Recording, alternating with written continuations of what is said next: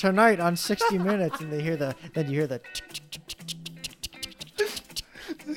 Chris Washington recounting the horrific events. Oh man. Tune in tonight on 60 Minutes. Except on the West Coast. yeah.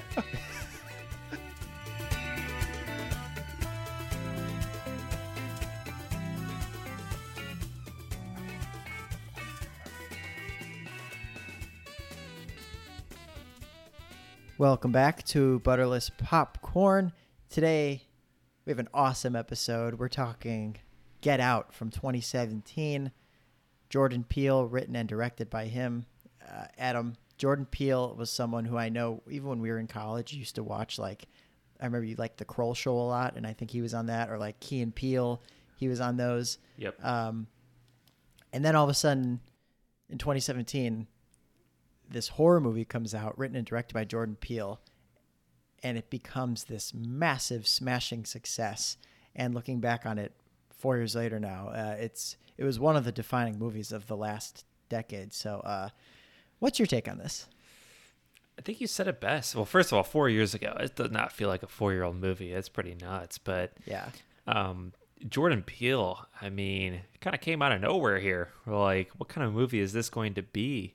Um. It was his directing debut, but unbelievable. And I'm sure we'll get into a ton of Jordan Peele later in the show. But I thought this movie was as close to perfect horror film that you could actually get. I was absolutely blown away. It's got, I think it had everything that you need in a horror film. So there's plenty of deception that goes on throughout the film. There's like an eerie feeling throughout like 99% Yeah. of the film. You know, you know something's up and you're trying to figure out what. Um, it's actually got really good acting, which amazing for a horror movie, I don't know about you, but usually I don't take those seriously at all. You know, the acting is so subpar. it's tough it's tough Yeah. And so and so this is legit and to tie it all together, the theme of this, which is really growing up in a in a, in a racist world essentially, but to tie those racial themes into the you know the the woke movement as Jordan Peele has mentioned, you know, incorporating that into this film brings it all together and it's so it's perfect. It's amazing.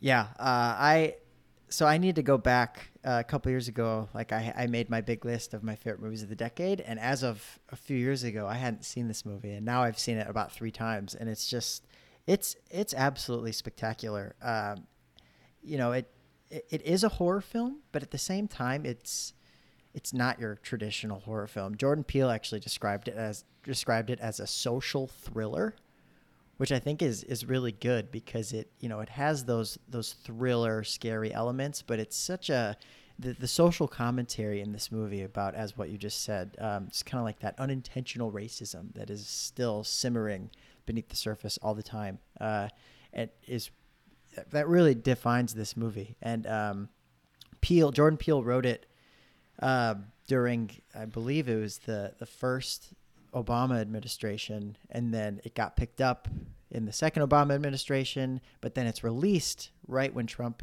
comes into office.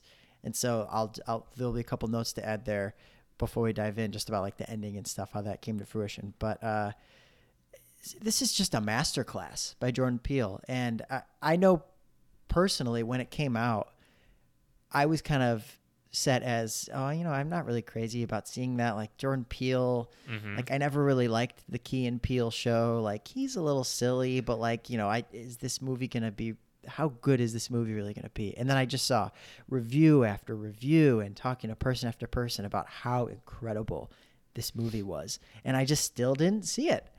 Uh, and then I finally saw it like a little over a year ago, maybe two years ago now, and I was blown away. And every time I've seen it since, I I'm even more blown away. It's just from top to bottom, it's spectacular.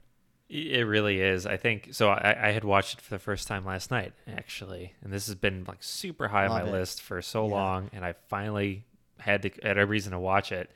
But you know, when I finished it, I almost wanted to watch it again all the way through. Now that I knew how it ended, and it, it was kind of like Parasite for me, Sim- similar feeling where there's it just turns into this hor- horrific. I mean, it's still Yeah. comedy in there, but it, it- this horrific ending with a little bit of a twist, but also kind of predictable at the time of how it would go. But you just didn't realize how crazy it was and and just gruesome it was going to be at the end. So I wanted to watch it again just to see everything unfold. I'm looking forward to doing that. But um, yeah, you I think you said it best with the with the social element in there.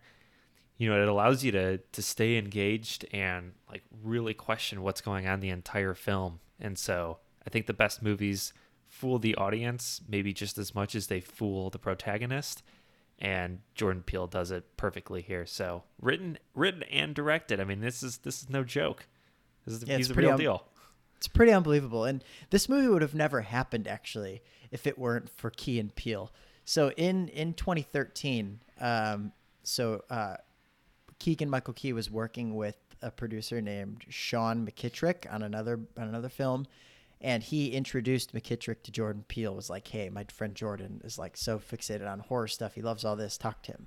And uh, so they met for coffee, and Peele Peele kitched that Peele pitched McKittrick. That's a tongue twister. Yeah. Like the the the the thought of Get Out, and the rest was history. And two months later, the first draft was done. Um, so the way that kind of came to fruition is very cool. And um, Peele actually said in, in an interview with Forbes that having his comedy background kind of gave him the backbone and the structure to, to make a horror film because they both rely so much on pacing and timely reveals. And I, I had never thought about that until I read that, but it makes so much sense. Um, so who knows? Maybe we'll see more more comedians making successful horror films down the line. I know. I mean, it's a valid point. Like when you think about it, um, yeah. I, I mean, I I appreciate the fact that he was pretty much a, a horror guy to his core. He had always this is always kind of like a passion of his. So yeah. I think it I think it showed in his work. But obviously, huge success. So you know, box office perspective, over 250 million, and the budget was 4.5 million. That's that's absolutely nuts. I mean, Amazing. It's it's insane. I mean, I think a lot of horror movies can get like this. You know, it's like super low budget, and it's just like Yeah. there's not much you need to do. But this was a really good production. I thought. I don't know how it was only 4.5 million. To be honest with you, There's, if you think about it, there's not really, there's like no special effects in this movie besides the besides the the part with the sunken place. Um, yes, I can't really think of where else there. But obviously, when like people are are getting killed and stuff. But besides that, like I can't really think of where there's many special effects. Whereas in a lot of modern horror, modern day horror films, I feel like a lot of them are just splotched with special effects everywhere. So maybe that could be a reason why it had a low budget. I don't know. That's a that's a good point too. And when and when you think about like the the actual plot of this, or like the like what's the evil going on behind the scenes, and it's some guy essentially switching brains around and and all of that crap. That's you know I don't want to say it's not unique, but like you could it, there's probably some element of that in another horror film that that we've seen. I don't know. There's there's something similar at least. So it's again it's one of these things where it's not like this groundbreaking fascinating idea. It's just like a perfectly done movie. And still a, you know a, a clever plot line but you know nothing that's like insane in my opinion. So on on I mean on the surface level, that's true, like the swapping of the brains, but the way Jordan Peele took that took that idea yeah and and weaved all hi all the elements of racism into it. Um, that's what's so good about it and kind of yeah, the way he like paints the broader picture with that surface level idea is is what makes this absolutely spectacular. And um, so upon its release, I mean it this film, as you said, budget wise, was a smashing success. It was nominated for four Oscars for Best Picture, Best Director for Peele, Best Actor for Daniel Kaluuya, who we'll talk plenty about in a sec, and Best Original Screenplay, which Jordan Peele won, actually becoming the first black screenwriter to win that award at the Oscars, which is pretty amazing. Uh, at only 39, I think he was. Um, yeah just I, it's cool to see horror films or non maybe just non like straight drama films make a dent at the Academy Awards. I always think that's really cool, but uh, you know, as we as we've kind of just said, if this movie was just straight about the swapping of the brains, it's it's it's it's probably fine, but it doesn't go beyond Yeah. that. But but the but the elements behind it, the broader picture, and the themes within it are really what make this astounding. So there's there's a lot of themes that play into the way that this ultimately ends, and I think you mentioned it, kind of teased it a bit ago, but there's like alternate endings that Yeah. were that were considered as part of this. We Jordan Peele didn't know if he wanted um, for Chris to be arrested at the end, and then the movie kind of continues. Um, which I mean, I totally thought was going to happen. That was that was the point of that scene, but Right. um, and we'll get to that in a bit. But you know, there there would be a, a potential ending where it's kind of like a disappointing ending where Chris is ultimately brainwashed, and you know, Rod comes to confront him, and Chris is not himself anymore. And then there's like the happy ending too, which they end up going with. But I think the the quote here from Jordan Peele was that he wanted to kind of make it more woke with with everything that was going on at the time and i think there was a need for some sort of joyous happy ending and not just more depression about what's actually going on in the real world so Yeah, I love that. I think he, I think he had said, uh, like to expand on that also, uh, that that first ending when Chris gets arrested. And now, did you watch it on Prime? Were you able to like see the actual ending i after wasn't the credits? no So, so yeah, you can actually see it. So it's kind of cool. Like he gets arrested, he goes to prison, and then Rod comes to visit him in prison, and he's just like, Rod, like, give up. Like I'm not, I'm not getting out of here. You know, to try to really expose what's happening with with the prison system. Yep. Um, so I guess Peele had said something of the nature that ending was written when Obama was in office to try to show like, hey, this stuff is still happening, even though we have a black president still. Like this stuff is still simmering on the surface. But then when Trump came into office, when the movie was released, he, as you said, he kind of felt like a lot of those issues were coming back to the forefront, and so he wanted a hero and more of a an ending where Chris won.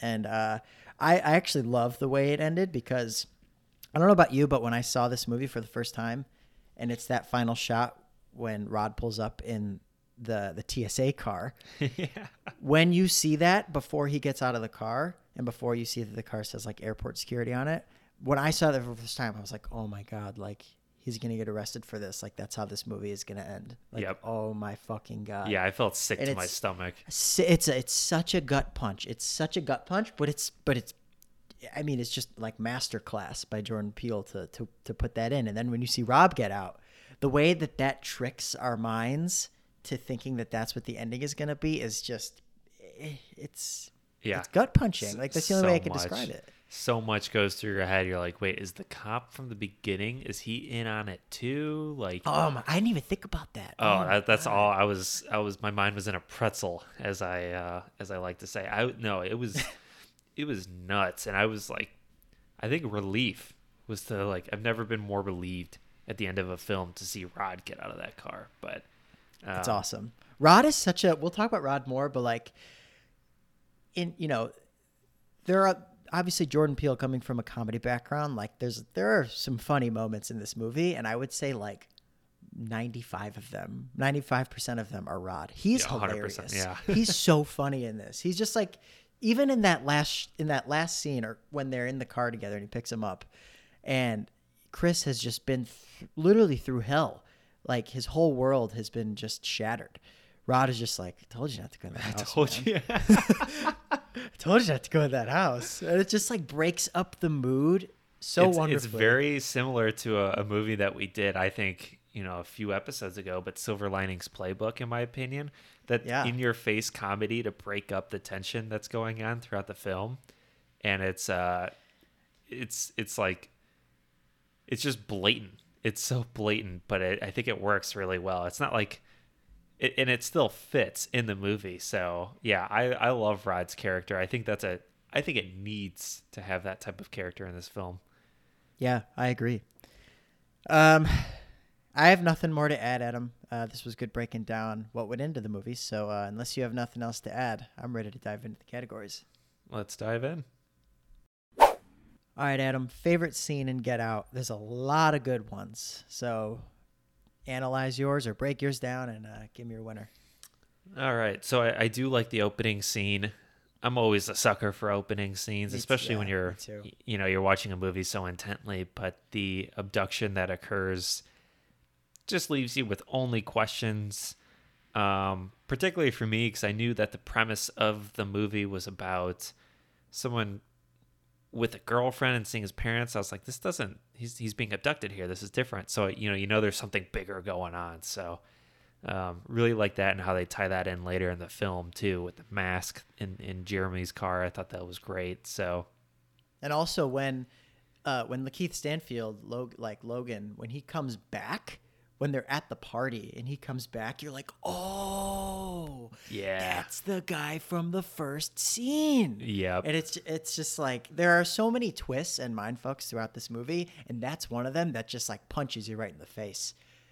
it's it yeah you, you feel sick like right away which is Yeah. i mean it's a good thing for the film but um the, the next one i have is the the first therapy scene with missy um oh good lord with the teacup and the Yeah. starting to sink into that the sunken place i thought that was amazing um and that's i think again that's like a you know it's kind of like a stair step here and that's that was the next step where i was like okay something seriously fucked up is happening here i think Yeah. it was that scene where i realized that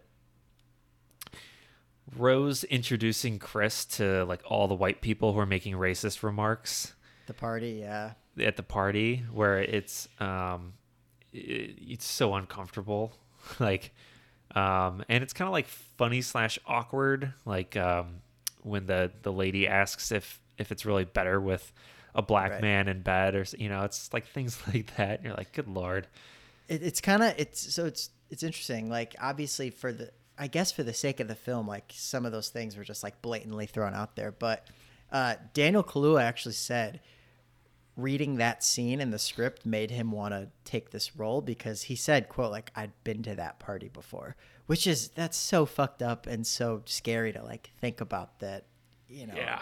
that i mean yeah, Yeah. It's, it's mind-boggling i mean and if that wasn't enough the one of the scenes shortly after the silent auction and and that's when I was like, "Oh my goodness gracious, what is going on here?" Um, but I love that scene because there's no words; it's completely You silent, yeah yeah which is genius for for Jordan Pe- Pe- Peele to do. So I love that. Um, Chris trying to leave the house, yelling at Rose to get the keys.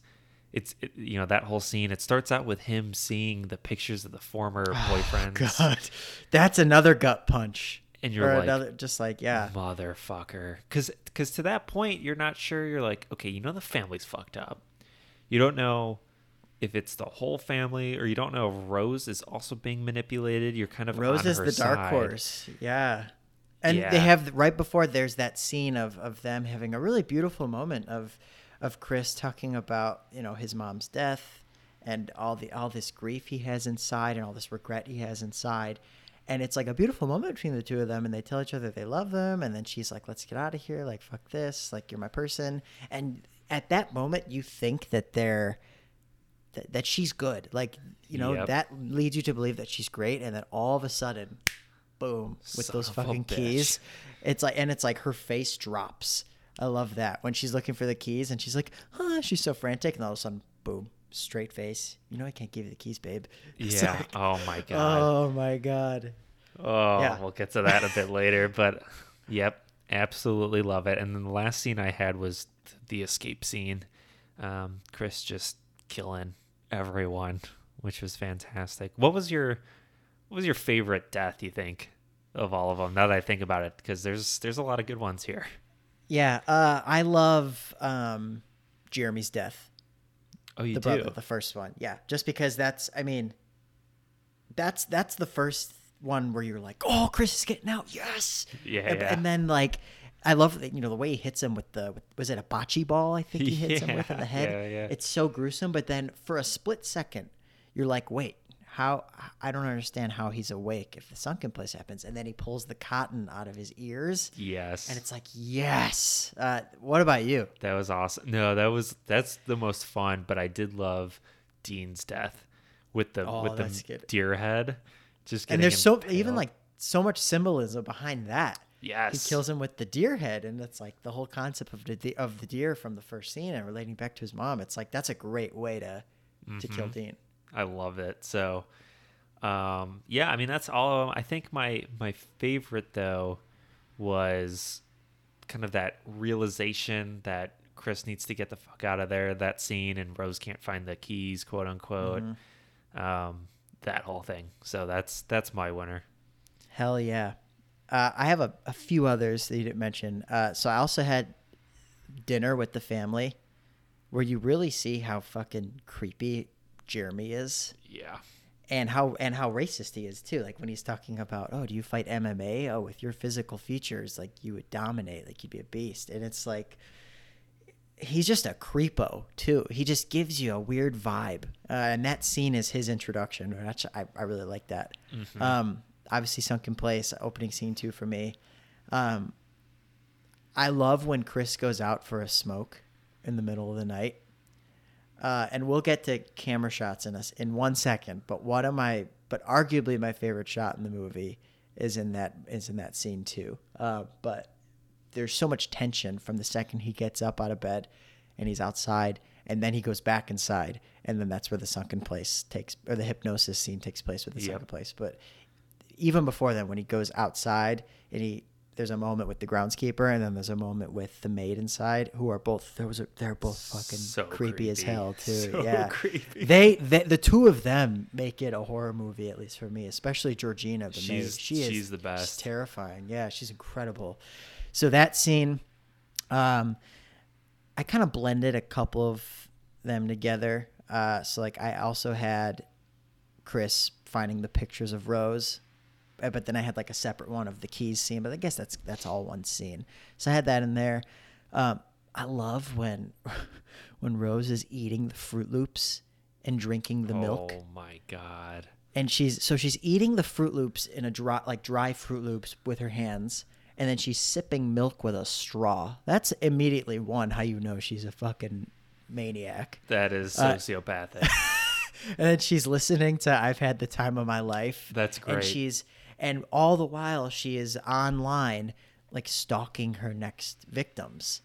It's just She's typing Oh NCAA prospects or whatever. I think um, Keegan Michael. she? I didn't Key even notice that. Yeah, and I think I saw somewhere that like Keegan Michael Key was credited as being one of those like prospects. So Oh my had his God. face, which is funny. But I thought really funny about that that part you just brought up there is a note from like from Peele, and he was saying like when they were doing the casting that um, they took Allison Williams and she was this like she didn't have any horror background. She was just this like fun like you know team player type of actress yeah. and people were just like, "Oh, so she's definitely the victim, right?" And he's like, "No, she's awful. like she is terrible. Look what she's doing."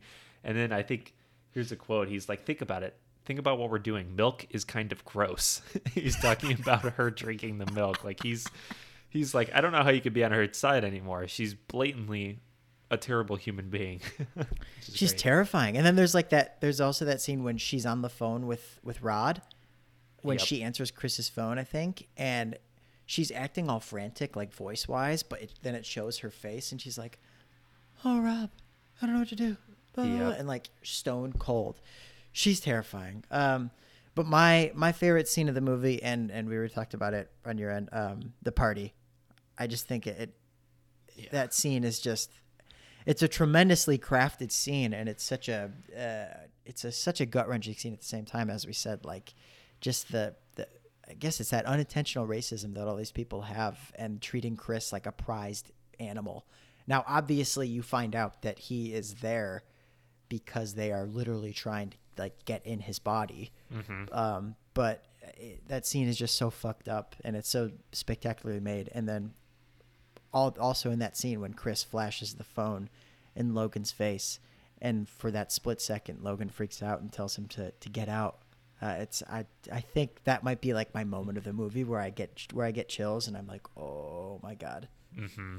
No, that one that's a lasting image of Logan basically Yeah. running after running at Chris. That's oh man. Um all right, well we're gonna try to take some horror and make it I guess fun or happy go lucky. I don't know what your take is gonna be here, but take one scene and make it into a musical.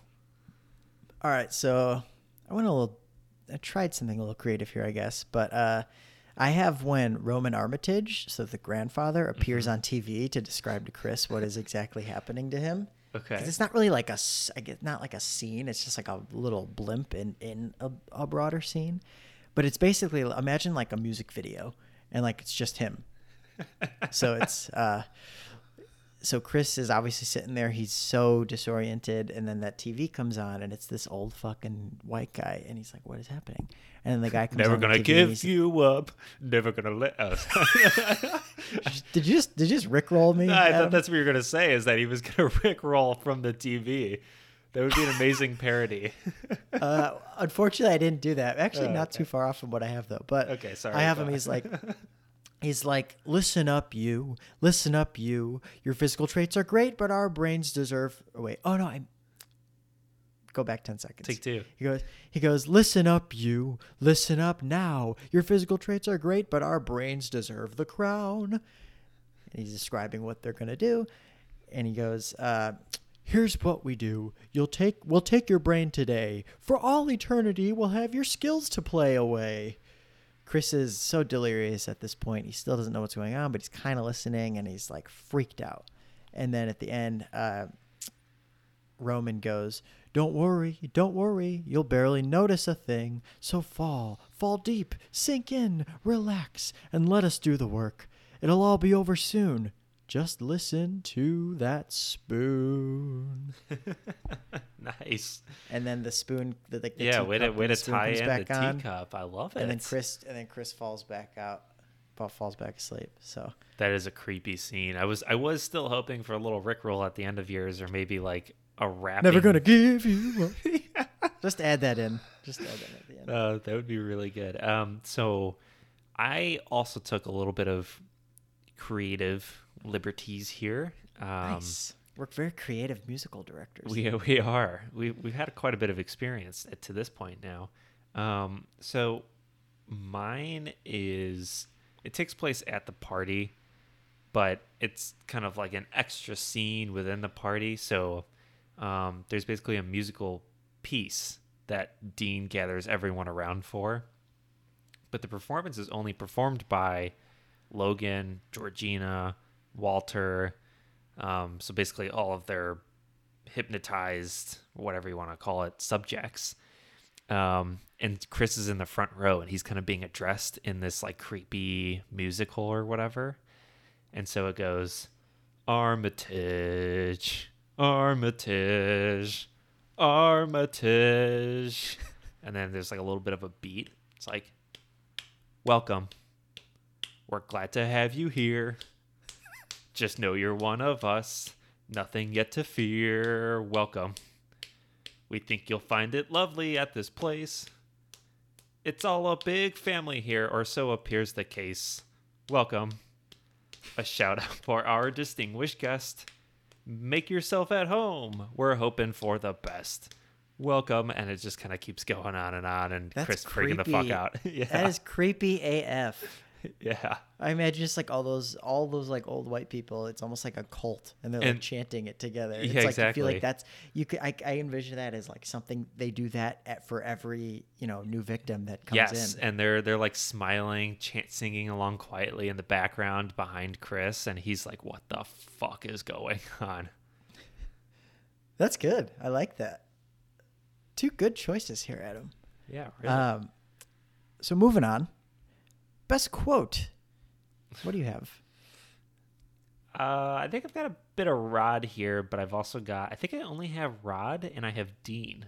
Because Dean's got some amazing Dean's- ones. For, let, let's let's right, just so- let's just get let's just get this out of the way right now. Bradley Whitford, Dean Armitage. Um, this is someone who is a dick in like every movie he's in, pretty much. I mean, this is this is what's his name from Billy Madison. I forgot what his character was. It's Eric. But I mean, yeah. it's, like, it's Eric from Billy Madison. It's like I can't ever unthink that. I know. Um, but it's I have some Dean quotes too. So So, so the first quote I have is, "My dad would have voted for Obama for a third term if he could," and then shortly after that, "Boy, I would have voted for Obama for a third term if I could." yeah, that's great Um, writing. She said, well, she says to to Chris. Rose says to Chris, she's like, "My dad would have voted for Obama for a third term if he could," and he'll even tell you that. Yeah, and then he And then he tells- tells him that. It's it's really clever. I do really like. Um, so how long's this thing been going on? This thing. He's so awkward, and Yeah. Missy is like, "Dude, shut the fuck up," um, which is really good because I really like that because it's like, okay, that's you know, you're going to meet the parents. It feels like meet the parents, by the way There's some Um, elements, yeah. but it's it's you're like okay this is like a typical uncomfortable moment but obviously nothing to what we're about to see but um yeah love that um i love no they didn't get a chance to jiggle shit because their head was off their fucking body and it's it's part of a longer rant by rod talking about jeffrey dahmer The and- Jeffrey Dahmer rant. yeah. Uh, this is really good. I mean, I told you not to go in the house. That's another rod. Um, I'm TS motherfucking A. Amazing. we handle shit. We, we consider the shit handled or whatever. Yeah. uh, that's so good. And then the last one I have, and this is my winner, chills every fucking time, but it's, you know, I can't give you the keys, right, babe? Ugh. And I was like, this fucking girl. She's got the nerve. yeah, ridiculous. and That's so, great. oh my God. It gets me every time. Now, every time I hear that, I'm going to freak out. But so that's my winner. What do you have? Nice. Uh, so I had, a, I had a lot of those, but some few that I have uh, that you didn't have. Top of the line, a doggone real keeper.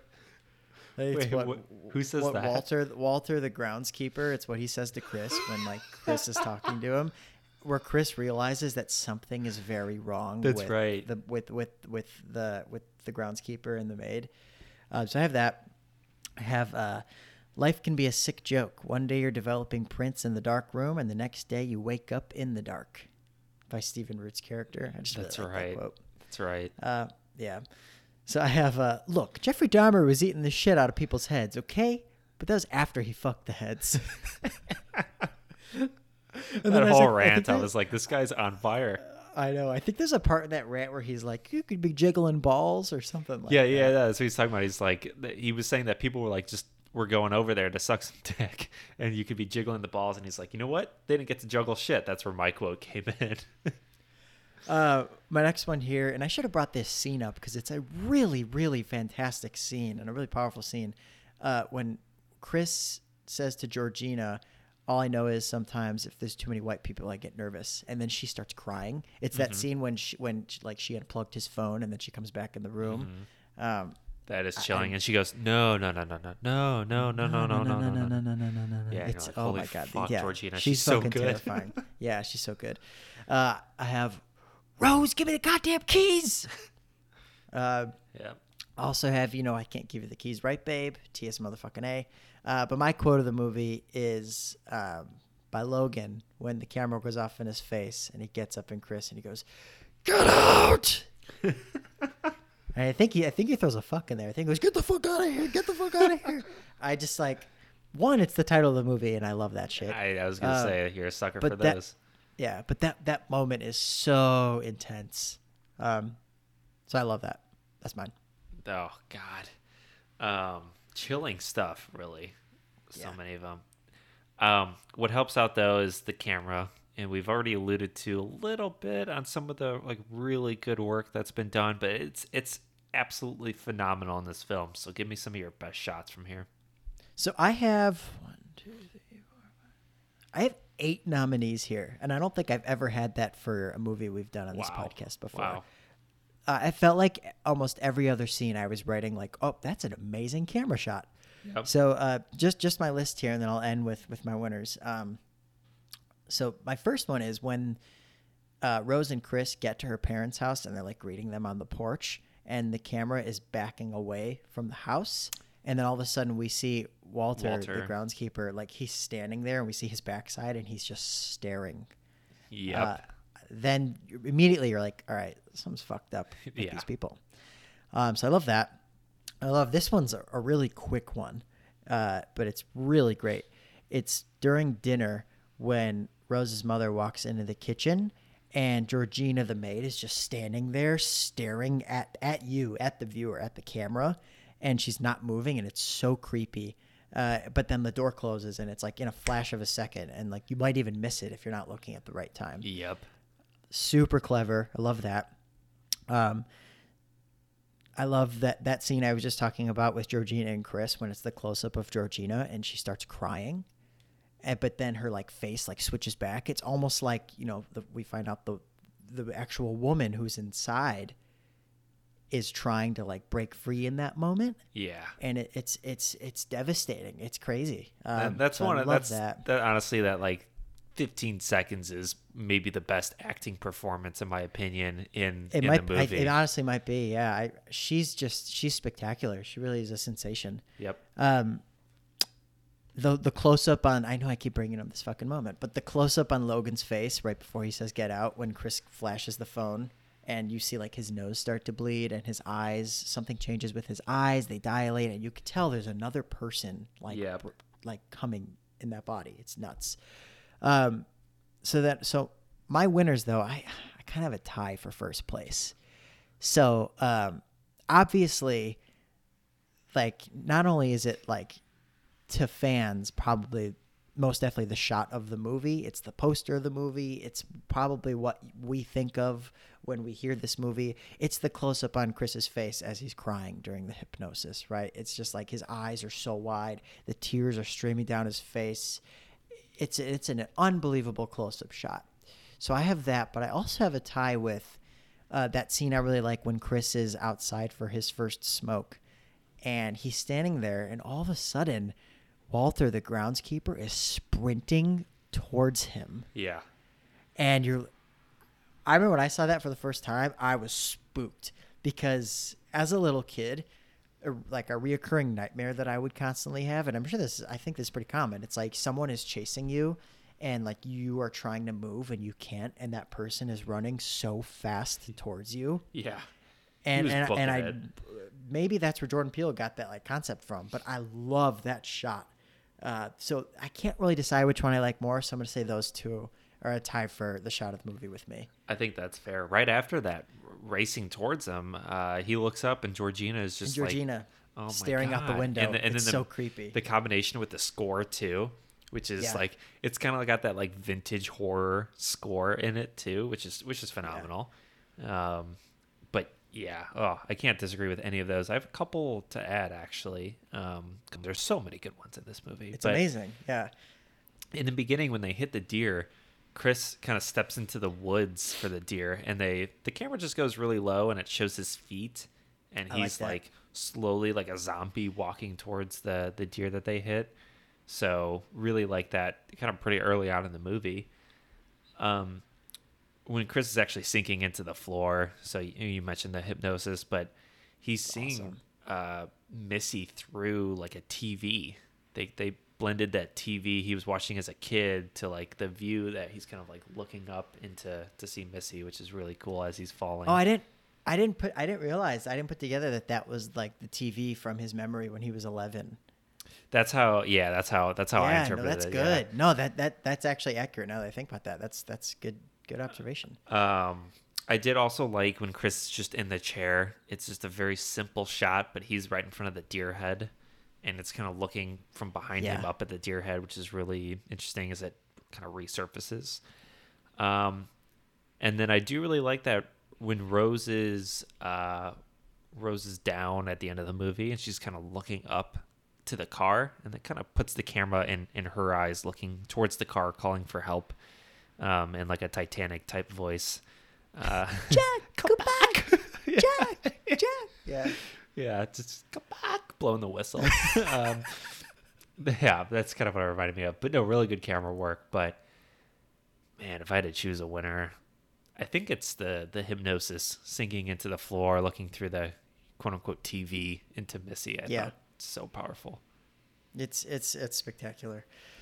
Yeah, the camera work. I mean, the writing in this movie is spectacular. The acting is great, but the can I mean, I don't know. The camera work is is on is on that same level for me. It's just Yeah, and it, it, it it's needs to be for a horror film. It's got to be at least good enough to, to have some deception, but it's it's way more than that in this film. Way Yeah. more. It really is. Um, Adam, I couldn't find many farts in this movie. I mean, this movie is so is crafted so amazingly and splendidly. Um, there were a, a couple tiny tidbits I wrote down. Uh, but wh- what do you have for farts? You find any gas here? I got one little toot. Um, it's when Rose and Chris left the party, what during the silent auction or what they thought was bingo. Um, they left the party. They're talking, and then they walk back. And when they walk back, it's like pitch black. I did notice that. And I'm like, how long were they out there? That just seems like I don't know because it wasn't. I mean, the sun was like maybe starting to set. It was like maybe three, four o'clock. When they walked back, it seems like it's like 10 p.m. So I was like, holy shit. yeah. Maybe it was like maybe they went out. Let's see. Let's see. This takes place in upstate New York. It's clearly like either fall or summertime because they're all wearing like warm clothes. Um, Mhm. So the sun sets later in the summer or in the warmer seasons. So yeah, they must. I mean, they must have been out there for like good like four hours or something. It's a long know. time. Yeah, that is a long time. That's a good fart though. Is that all you had? That's it. That's it for me. So I have I have two, but they're all, they're kind of blended into one because it's about the same exact scene. Uh, so first, how does Rod find out where the Armitage family actually lives? We don't actually Well, Like- he's got some detective in him. T.S. T.S. motherfucking TS A. but- motherfucking A, but like he I, but yeah, I don't. he goes to the cops. The cops clearly don't believe him. They don't acknowledge him, so they don't help him. How does he just find out where they live? I don't know. I would have. I don't know. Yeah. like some more details on that. Uh, and then also, how does Rod? Maybe, maybe TSA employees get access to this. I have no idea. But how does Rod get the car? yeah. And are there actually such things as TSA cars that look like cop cars? That's a tough one. I was wondering the same thing. I didn't put it on the farts. That's a good fart, but like, it was like, did I don't think he's able to take that car out. I don't know. Yeah, I have no idea. And imagine like, so let's see, they live in New York City. The parents live in upstate New York. That's probably like uh, I've never been to upstate New York. That's at least like a few hours worth of drive. right? Yeah. It's got to be. So like, he's probably losing his job by taking that car out. There's probably a number of things that he's done. Well, he actually let me save it for the trivia. But um, Yes. yeah, Save it. there's there's other okay. So I'm glad we got the gas out of the way though. Let's take a quick break and come back for biggest asshole. This episode of Butterless Popcorn is brought to you by Keep It Flowing Till You Can't Flow No More, the newest dancing video game for the whole family to enjoy. Stuck inside during the pandemic and are unsure on how to approach those few hours between dinner and bedtime? Don't look now, but Keep It flowing Till You Can't Flow No More has you covered. The game combines the quick footwork of Dance Dance Revolution with the interface of Guitar Hero or Rock Band, where all you do is hold the controller and dance the night away. And here's the catch there's no guided dance routine for you. You have to be your own choreographer and make up the steps as you go. Go online at keepitflowin' and use the promo code no butter. That's N O B U T T E R for your free trial with Keep It Flowin' Till You Can't Flow No More. So what are you waiting for? Get your behind off the couch and dance the night away with Keep It Flowin' Till You Can't Flow No More. I sure will. Welcome back to Butterless Popcorn. We're talking Get Out, and time to kick off the second segment, Brett, with biggest asshole. I think there's quite a bit to choose from here, but who do you have? Uh, so two nominees here. My first nominee is Jeremy, Rose's brother. Uh, Guy's a dick. you know, mo- yeah, the guy's a dick. So like most people, you know, Dean, uh, Missy, Rose's mother, all the all the older adults at the party, they're all racist, but they all at least try to like hide their racism for like a short period of time. Whereas Jeremy is just blatant Yep. Like he doesn't really hide it. Like he's a dick to Chris immediately. And that's a really uncomfortable scene because I mean, Yeah. again at the at the time you know something's up, but you, you all you're really looking for at that moment is just like a little bit of racism, and it's like blatantly in your face at the dinner scene. Yeah. You're like, God damn it, Jeremy. Yeah. Yeah, that's that's the first moment where it's like, oh fuck, yeah. Um, and so my second nominee is this might take a little brain power. Um, everyone in the movie except for Chris and Rod. I, I mean, even the detectives that they tried, that Rod tried going to, yeah, I think Everyone, every single person in this movie, besides the two of them, is a villain and is a racist prick. If you think about it. it's so true. I'm trying to come up with with a, a counterpoint, but I can't, I can't. I don't know. Nothing. That's so true. Yeah, I, so I'm gonna go with that answer. Okay, you're taking the field. I think that's a I think that's a fair play in this movie. Uh, doesn't happen often.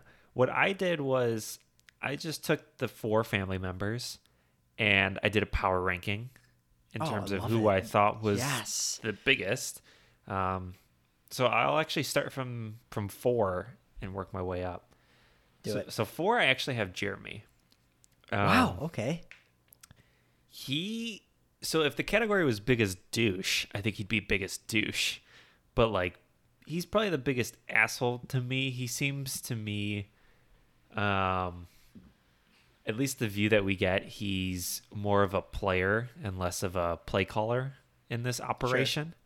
That's I like that. So that's that's pretty much why he's four. Number three, this is where it got really tough, but Dean, I put number three. Um, Dang. this thing. um, yeah, I think he's got a, just enough of those one-liners to save it for me, but it really wasn't about what saved him from being the biggest asshole. It's just I think the other two were just bigger assholes than Dean. So number two is Missy, and I'm I can't believe we haven't talked about Missy enough here because Unreal. um, I actually think that Catherine Keener was the best in this film. I thought, I like thought out of out of out of everyone, like all the a- acting you're saying. Yeah, Yeah. she is. She's something else in this. She's amazing. I, I, and we'll get to Mount Rushmore later in the third segment, but I think she's um, un- unbelievable in the way that she, you, you doubt her the whole time, and you know something's clearly up, but she's got that really like soft-spoken, eerie way to her that continues throughout the whole movie. So I love it so much, but she kind of orchestrates with the hypnotism, and you know, she's she's kind of at the center of it in a couple scenes. Um, my biggest asshole though was Rose. I mean, Yeah. she played us for a fool. Um, she's so evil. She's so fucking evil. she's the worst. yeah. Um, when you see those, when you see the pictures, it's like, oh, That's when you're like, dude, that's kind of a fart a little bit to me. Was when when Chris saw those pictures, I think he should have just fucking went after Rose. I know there's probably an element of him that was like, all right, maybe she's still on my side, and he, yeah, he's been duped for four or five months of just getting like played by this chick, but I don't know. At that point, you can't trust anyone. are you saying like when he sees the pictures and then she's in the room, just confront her immediately?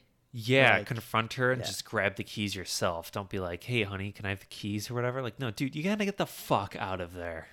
Yeah.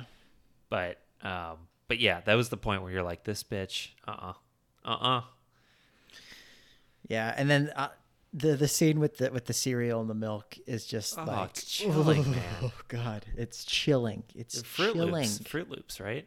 Froot Loops, Froot Loops. Is that yeah. trivia Fruit question that you had, or Uh, I did not have that on my Okay. trivia list. Okay. But uh, uh, Adam, Get Out, I think is a really good title for this movie. But if you could give this movie a new title, what would it be?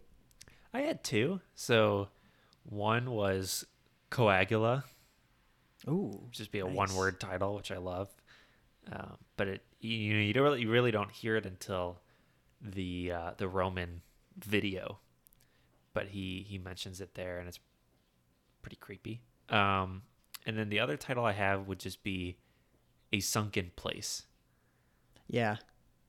So I That's feel like really that good. was kind of like a low hanging fruit one I had to grab. But um, I mean, I love Get Out, but I think all, all three of those could play. What about you? Uh, yeah, those are all really good. I only had one, uh, and it's already a movie title from a movie made in like the early '90s. But uh, I chose Run. I kind like of it. Same, Same one-word like figure concept spe- and- same concept as like Get Out too. It's like kind of that same meaning. But uh, there's a movie called Run. I think it was from like 1991 with Patrick Dempsey, where he like kills the accidentally kills this guy, and then like that guy's family, who's like a mo- they're like mobsters, they're like out to get him. Um, but this is a way better the movie than that. So. Uh, I think Sun- Sunken Place could be really good too, but I think Get Out's a great title though. They did a No, I, with it. I'm with you. But uh, when we make a sequel loosely based on this film, we can use one of those titles that we just came up with. most Um, definitely. so, which actor or actress would you actually like to see replace one of the stars in this film? So, uh, just off the bat, I think Allison Williams is awesome as Rose. But if there were someone else to be Rose, uh, I chose Emilia Clarke, the great Daenerys Targaryen, as as Rose. Uh, Okay. I think sh I think she'd be so. I think she'd be really good at like that flip of the switch, going from super sweet and like loving to really fucking evil because she does that in Game of Thrones. She does. She does um, turn from your favorite character to like the absolute worst, which is pretty similar. Yeah. So that's why I chose her. Uh, I think that's a fair play. I like it. um, I agree, though. Al-? Allison Williams is unbelievable. Um, She's so good. so mine, I, I love Bradley Whitford. Uh, we've talked about him already. But um, replacing him as Dean, I would have Kevin Spacey. Ooh, Just right. uh, you know, a sly, deceptive son of a bitch who is extremely manipulative in almost definitely a son of a bitch. Yeah. yeah, he's he's manipulative in almost all of his films and questionably in real life as well. Uh, we don't have to get into that, but you know, from an acting perspective, I think I think it'll play here. Not bad. Not bad. Uh, so that kind of is a good segue into our next question, Adam. Would Get Out be better or worse with John Hamm in it? I really like that you did John Hamm for this one. Um, Don't wait. Is it you or another one of our friends that really dislikes John Hamm? Not me. I Okay, I good. respect John Hamm. I actually haven't seen a ton of John Hamm. I'm not a Mad Men guy. Yeah, I um, seen which I know is a big, big thing. I love him in Curb, though. By the way, John Hamm in, So- in the latest so Curb is so good. Curb. Yeah, he's so Um, good. But John Hamm's good. I mean, he's he's white. He's really white, like super Very white. So I think super white. It's a good Yeah. casting idea on your end. Um, I think it would be better. I actually thought that he not replace Stephen Root, um, and I'm blanking on, Ooh, on the okay. character's name, but Yeah. um, he would be the guy that ultimately purchases Chris, though.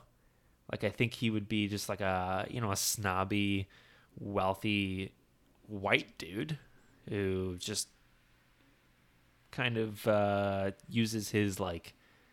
He's kind of manipulative too, actually. When I think about some of his characters, so like Oh, I, I- I, I think yeah. he would use that um, on Chris. I, I agree. I, I also think this movie would be better with him, and I have him as, as you said, either one of the one of the racist friends at the party. Const- I could just see him like constantly commenting on Chris's physical features, you know, and he's such a confident dick about it. Mm-hmm. So I could see that, or I could honestly also see him as Dean. I, I figured I was I was curious if you were going to bring that up. Um, I think that could work too. I could see it. I could see it. It's just like, so Chris, tell me, uh, so and so. So this was You a football my- guy? What's your sport? Oh yes, see, I got these back in Nepal. Uh, Chris, what's your purpose in this life? I, can- Yeah. just see it. And again, like the fact that he's he can play a manipulative character. He's really white. Super Like, white. uh, yeah. yeah. I, I I feel like that could work. No, that's good. I think it's it's not often we say that the person proposed in this case would be better. We both agree on it, but it's it's happening here.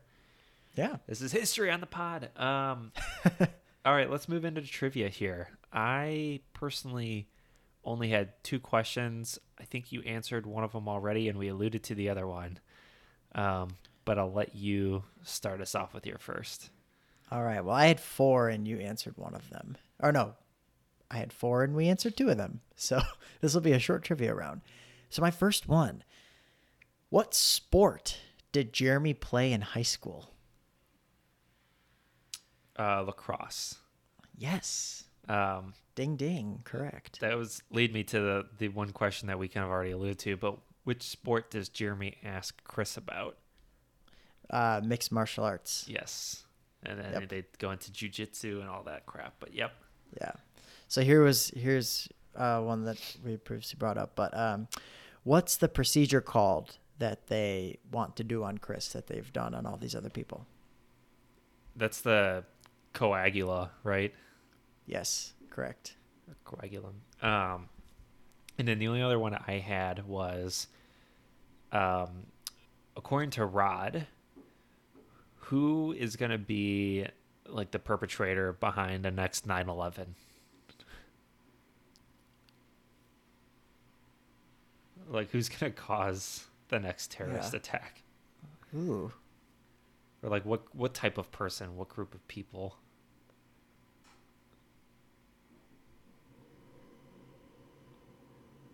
I don't know. Is it white liberals? no, he just says old people. Oh, because it's because he got busted for or he got yelled at for like patting down an old lady and he was saying that like old ladies can pretty much be terrorists too and he said something like next Oh, 9-11 is gonna be some geriatric shit or something like that that's a that's a good one. yeah Um, so here's my next one. Uh, so I, what was his name again? What was Dean's dad's name? Whatever, Roman. something Armitage. Roman, Roman Armitage.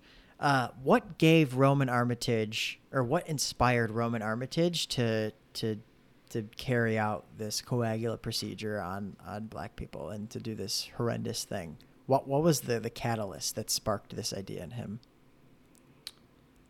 uh, They don't blatantly say this, but they give a very good hint as to what it was. he was sick is that what it was No, so uh, he lost to Jesse Owens in the Olympics. oh that's right so in, in- there is that early scene when he when Dean is like, "Look, this is my dad," and it's like him in a track like in his track uniform, and he's like, his claim to fame, he lost to Jesse Owens in the 36 Olympics, and then he was like, he almost got over it.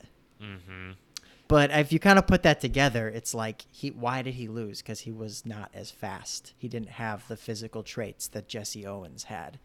which is really interesting because he he is the one who um, is actually possessing Walter's body, and so he's like Yeah. sprinting, you know, Right. And you can tell he's like training. It's still like a passion of his to some to some extent. So uh, that's a really good one. Yeah. Uh, did you have any others? No, that was it for me. All right. Well, I, I actually just thought of one uh, right on the spot right now that I'm going to throw in, and and there's it. It's not really, I guess, a, one of our traditional questions because you wouldn't know it unless you've like done some research about the movie. But um, I just thought this was funny. Jordan Peele has a has an acting credit in this movie. What is it for? Jordan Peele. Oh. I think I. s- Oh man, I don't know. He does the the groaning of the deer when they when they hit the deer with their car, and you hear the deer going like. Oh, oh. That's him. That's that's Jordan Peele doing that. That's hilarious. Yeah. I would have never gotten that, but I can't believe Yeah, that's I- I actually know, him. Unless you- yeah. No, he's like great at like at funny voices and stuff. You know, he does like a lot of the voices on Big Mouth too. Does he? I didn't know that. Like like the the Duke Ellington voice. Like of all like the like the, the musical the, the musical ghosts. yeah, I like think like a few of them are him. Like I think he did the Freddie Mercury one too. I love which that is one. insane, That which one is amazing. Great. Yeah. Yeah. Um, I did not know that. No, that's awesome. Yeah. And then my last one, but we already answered it. Uh, what does Chris kill Rose's dad with? The deer head. Oh, I love it. The deer head. Love it. Yeah, that's such a great death. Yeah, I love that too. So, uh, actually pretty good trivia round. Uh, let's take a quick break again, and then we will dive into our final segment. This episode of Butterless Popcorn is brought to you by Fresh Toes. If you're anything like me, your feet are not the best smelling part of your body. That's why I use Fresh Toes, the newest foot freshener on the market. Unlike most foot sprays, Fresh Toes are little scented caps that you place on top of your toes to make your stinky feet smell great. Try them in all sorts of smells, from mint and bubblegum to grilled filet and asparagus. It's time to take care of your feet, so do it with Fresh Toes. Get your first supply of Fresh Toes by going to freshtoes.net and use the promo code BUTTERLESS over butter for a 10% discount. Fresh Toes, the best solution for smelly feet. Welcome back to Butterless Popcorn. We are in our final segment here. Uh, Adam, plot what ifs for Get Out. What do you have? So we talked about this briefly in the alternate endings section, but what if it wasn't Rod in the cop car? Like it actually was an officer? Uh, How does that unfold? I mean, we know that it would have taken some kind of route towards like the criminal justice system and the the issues that we're having there, but like I don't know, what do you think the next scene or two look like? Not good. Um, so in in the real ending, Chris th- thinks it's a cop car, and he and he puts his hands up like Mhm. he's like, "All right, just take me in." Like I, I know you're gonna take me in. You know, he's, um, he's he's, he's submissive to them. So I think that happens. I think they take him in, and um, uh, you know, we try to see Chris get out of the situation. Like he clearly goes to jail, and uh, they he tries to claim his. My cousin innocence. Vinny comes in and then, you know, starts doing his thing.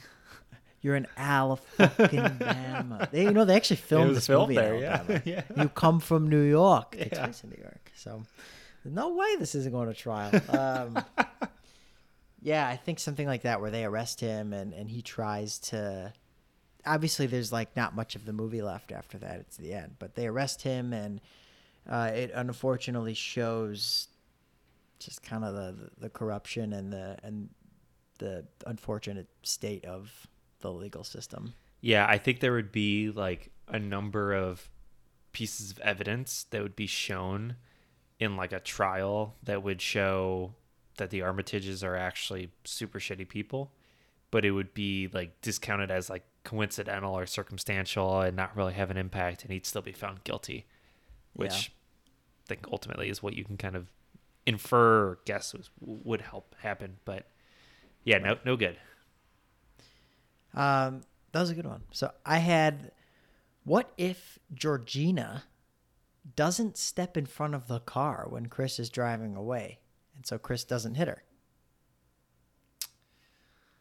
There's a lot of different factors that come into this because that basically means Chris is just able to drive in. yeah, I guess he would drive off. Um, I guess he would be driving off and he would run into, hopefully not literally, that would suck, but run into Rod. Um, like Rod would just see a car racing by and start to think that, hey, maybe that was uh, Chris getting out. So he'd probably follow that car, maybe pull it over or try to, and realize that was Chris and they get away. But then you've still got Rose on the loose. So, so that's what I was gonna say because Rose is still alive. Right. Uh, and so is Walter stuck in Oh yeah, stuck in That's there right. in Roman. So um that's tough. I guess it would like ooh, it'd be a sequel. Rose would like start her own new family business, if you will, or she'd carry on the business. So it's actually pretty crazy. So I wrote this what if question and then I read in the in Vulture's oral history of the movie. There was a really cool quote from Allison Williams when she was talking about Rose and it kind of answers this question, which is really cool. So this is a direct quote from her. She goes, "My instinct is that Rose is all in and this is all she knows and she really likes it and she's good at it in terms of deceiving mm-hmm. these people. She's not a victim and she doesn't have Stockholm syndrome. So one of my first questions to Jordan Peele was, if Rose's whole family died and she survived, would she keep doing this? And Jordan Peele said yes.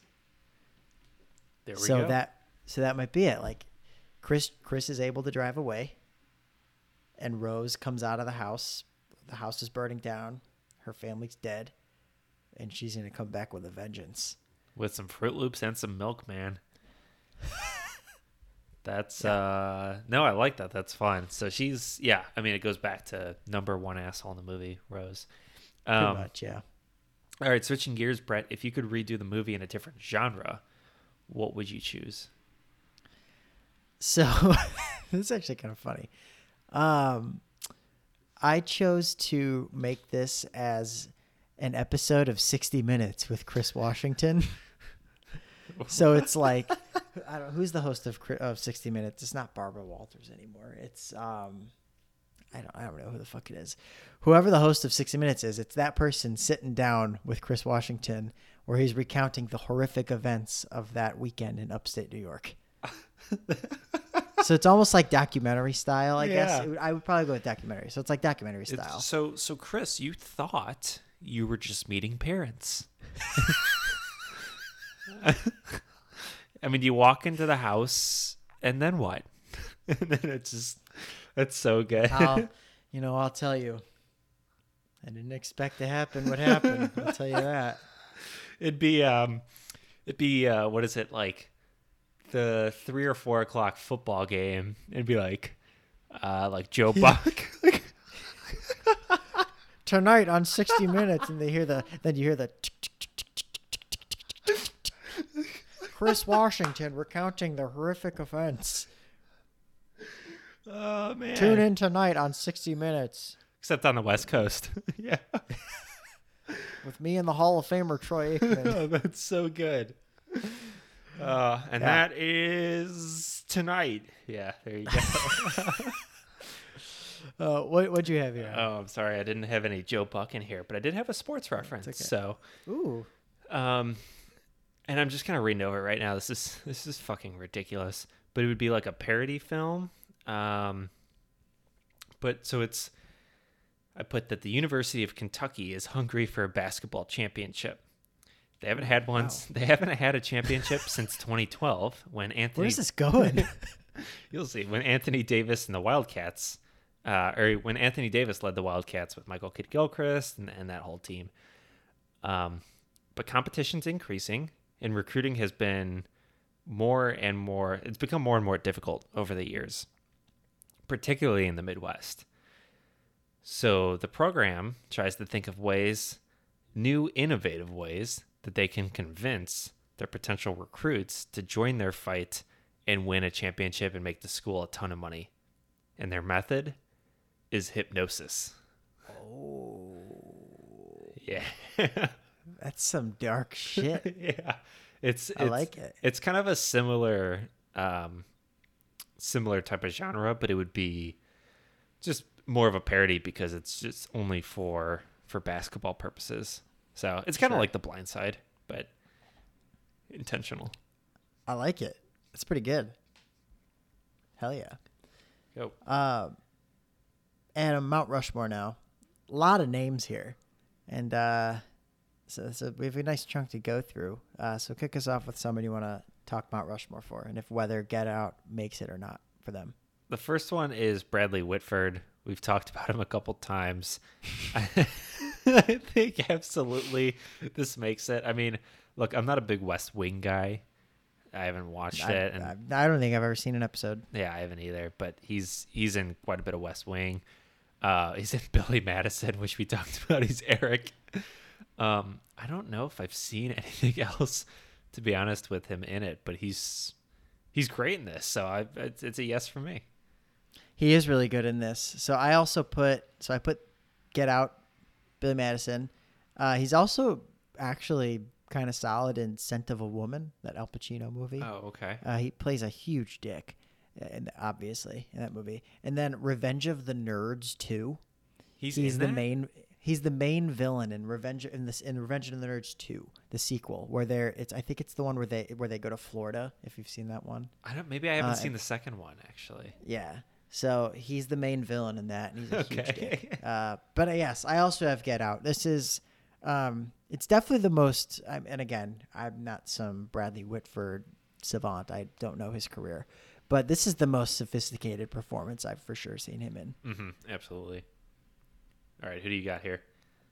All right, let's see. I will take. Who am I going to take? I'll take LaKeith Stanfield. Uh, I love him. He's awesome. Uh, he's good in a lot of stuff. I mean, Uncut Gems. I don't know if you saw it. Not he's yet. really he's really good at Uncut Gems. He was awesome in Knives Out as Daniel Craig's co-detective.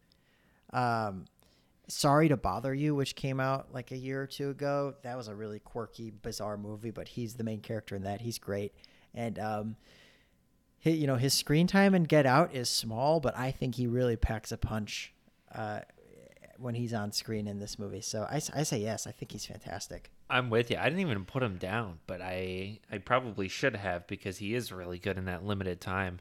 Um, Knives Out too. I'm glad you brought that up. That, that's I love that movie. yeah, fantastic. Um, so yeah, I'm with you there. The next one I'm going to go with is uh, CLJ, Caleb Landry Jones. Yes. Uh, He's great. he's really, really good. And I was the whole time I'm like, this is a guy that I've seen a few movies with, but I couldn't put my finger on it. Um, but I put yes, so he's phenomenal in this. Three billboards. Um, it's one of my favorite movies, but he's great. It's so good. He's great in that too. He's the I'm I'm trying to remember because I only saw three billboards once. He's the he plays like a character who's completely different to this character, which is cool. Doesn't he play like that really nice guy who runs the business or something, and Yeah. he like ends up like breaking his arm or something? yeah. He uh, well, er, wait, is he thrown out of the window? Yes. yeah. So doesn't he run the billboard business? he then runs the like- billboard he's business. thrown out of the window. push- yeah. yeah. Um, he's like a nice guy, but also like not helpful in that situation, so kind of deserved it. But um, really good in that. I loved it. And then he's in X Men First Class. He's Banshee. Um, Oh yeah, he is. That's a that's a really good movie too. I I'm not a huge X Men fan. I am a fan, but that's I think I love. I've seen that one like ten times. I love it. But he's really good. Yeah, me that too. too. That's so, yeah, same boat. Um. So yeah, definite yes for me here. Right on. Uh, I'm gonna take Catherine Keener here as Missy Armitage. Uh, so I, I, you know, I have not seen a ton of of stuff, but uh, three movies I absolutely love her in. So Capote, she's really good in that. Um, she plays Harper Lee. Uh, she's fantastic in this, as we've said. And then Forty Year Old Virgin, man. Oh baby. She is she is hilarious in Forty Year Old Virgin, and it's crazy that like I mean that honestly shows her range and what she can do. Like she's completely Yeah. different character. She's a hot grandma. She's a hot hot funny grandma, and in this she is an evil fucking grandma. Um, yeah. no, she. I mean, I think I think she is just absolutely lights out in this. Um, she's so subtle, as you were saying before, um, but her intentions are so cruel, and you can see it too. So I, I say absolutely yes. Yeah. Oh, and I think she was sorry. She was nominated for an Oscar for being John Malkovich, which I've heard of for years, but I've never seen. I'm with you. Yeah, I had that down. Um, no, the range you said it best with 40 year old virgin to get out, unbelievable. But she, I mean, to me, she won the movie. Like for me, I, I think she just did the She's best so job. Um, and the whole time you're trying to guess again, like whether it's the whole family or whether it's one individual character. But with her, the whole time you know something's up. She's she's fucking nuts, but so good. Um, moving on, I'm gonna go with Allison Williams Nice. um, who actually, you know, her her resume or her list of performances in film is actually fairly light. Um, not a ton of like huge roles. She, she- girls, she's in Girls TV show. She's huge in that. Um, or sorry, that show was huge. Um, mm-hmm. but I put yes. I mean, she's she's unbelievable on Get Out as well. Um, the deception that she brings along with the entire movie to hold that and then flip her character on a dime to be just some evil soul sucking bitch um, at the end of the film super impressive. So I loved every bit of it that uh, that she gave. I actually I was thinking about it like throughout the movie. I was like, you know what? I don't love Allison Williams, but that's because I thought her character was supposed to be like a loving girlfriend, Right, and that's that's why Jordan Peele casted her too. Right. And I'm like, there's you know there's there's nothing a lot going on here and then when it turns you're like oh she's awesome here we go Yeah. yep. Yep. She totally blows you away. I mean, her character, if she didn't take that turn and if she was good the whole time, her character would have been boring, yep you know? So it's like when she takes that turn, it's Oh, fucking awesome. it's awesome. nuts. It's nuts. Um, next up, I'll take Stephen Root. there you go Stephen Root. I mean, I, I have, you know, I haven't seen a, a ton of movies that he's in, but like, obviously, we love Dodgeball. We love Office Space. I can't believe we've. This is like the third time we've talked about Stephen Root on I, this I know. I know Um, I feel like he comes up all the time, but I, I'd say yes. I mean, Jim Hudson, his character, he again another guy with a small amount of screen time. He's great. I mean, he's his character is really creepy, um, and his dialogue is really good. He has that line about being in the dark that I really like. Um, and then when he is on TV talking to Chris and his head is shaved and he's describing why he wants Chris's eyes and his body, it's, it's really intense and it's pretty creepy. Um, so I say yes, he's great in this. I agree. He does a lot with limited screen time uh, as well. He's got a really he's able to get a connection on camera with Chris really quickly, which is impressive. Um, and then yeah, again, flip it into the creepy character for like the two minutes on TV. I'm with you. Um, moving along, I'm gonna go Lil Rel Howery. Uh, I, I, I, I've never seen this guy in anything else. He looked familiar, but I don't think I had either. But he was hilarious. He He's was- amazing. This, this so movie funny. is this movie is not the same without him. He he's so good as Rod. He's so funny. Yeah, so I mean, it's it's an easy yes for me. Big thumbs up because I was like, I haven't seen anything else, and he's fantastic. Hundred percent. Uh, so I'll go ahead and take Daniel Kaluuya uh, as Chris Washington. I obviously it's a yes. Uh, he was nominated for an Oscar. I, when I think of him, I think of this movie. Uh, but he's also pretty good in Black Panther. Uh, he gained a, a lot of. Uh, there was a lot of hype for a movie that came out last year called Queen and Slim. He was in. I didn't see it, but it got rave reviews. And I'm really excited to see a movie that's actually coming out in like a month or two, very soon. It's called Judas and the Black Messiah, where he plays Fred Hampton, who was the leader of the Black Panther Party, like in Chicago in the '60s. Uh, pretty nuts, and it's a true story. So I'm, I'm not putting that on as Mount Rushmore because it hasn't even come out yet. Yeah. I'm just saying. I'm just High saying. hopes. Daniel Kaluuya, Daniel Kaluuya has done some good work, but it sounds like his best work might still be ahead of him. Uh, but yes, for Get Out, he's he's great in this. He's really really good. Sorry to ruin your Black Panther party. Um, yeah, he he is good. I'm glad you mentioned Black Panther too. Um, you know, obviously some some guys ahead of him in that film, but he was very good. Um, only other one I have on my list is is the big Jordan Peele. We got to talk about the man. I mean, it's, it's yeah. What what can you say? I mean, again, he's at to this point. You know, it's interesting because when I did this Mount Rushmore, I did it for just the director Jordan Peele, but there's the actor Jordan Peele, there's the writer Right. Jordan Peele, um, there's the producer Jordan Peele. So he's he's touched a lot of work, especially since then. So, um, but it's it's a, a thousand percent without a doubt yes for Jordan Peele. This is his movie from start to finish, and it's it's as close to a perfect horror movie I think as you could get. Totally agree. Yeah, I mean, this is, um, you know, he still has a lot of work to do. Like, he's got a lot more great work that's going to happen. He's still only like 41. He's got that horror movie Candyman that was supposed to come out but got delayed because of the pandemic. Uh, he's awesome, and and the the skill he brings as a as a comic, and this guy who has such a you know a, a great mind for horror and such a, a, a fan of horror his movies have that different element to him. I don't know if you ever saw Us, his movie that came out a couple years ago. It was the one after this. Um, also super twisted. It didn't really have as many comedic elements to it, but the social themes were there and like the really strange horror. Cause like I wouldn't say Get Out is uh, like there are a couple moments that are kind of scary, but it's not a scary movie.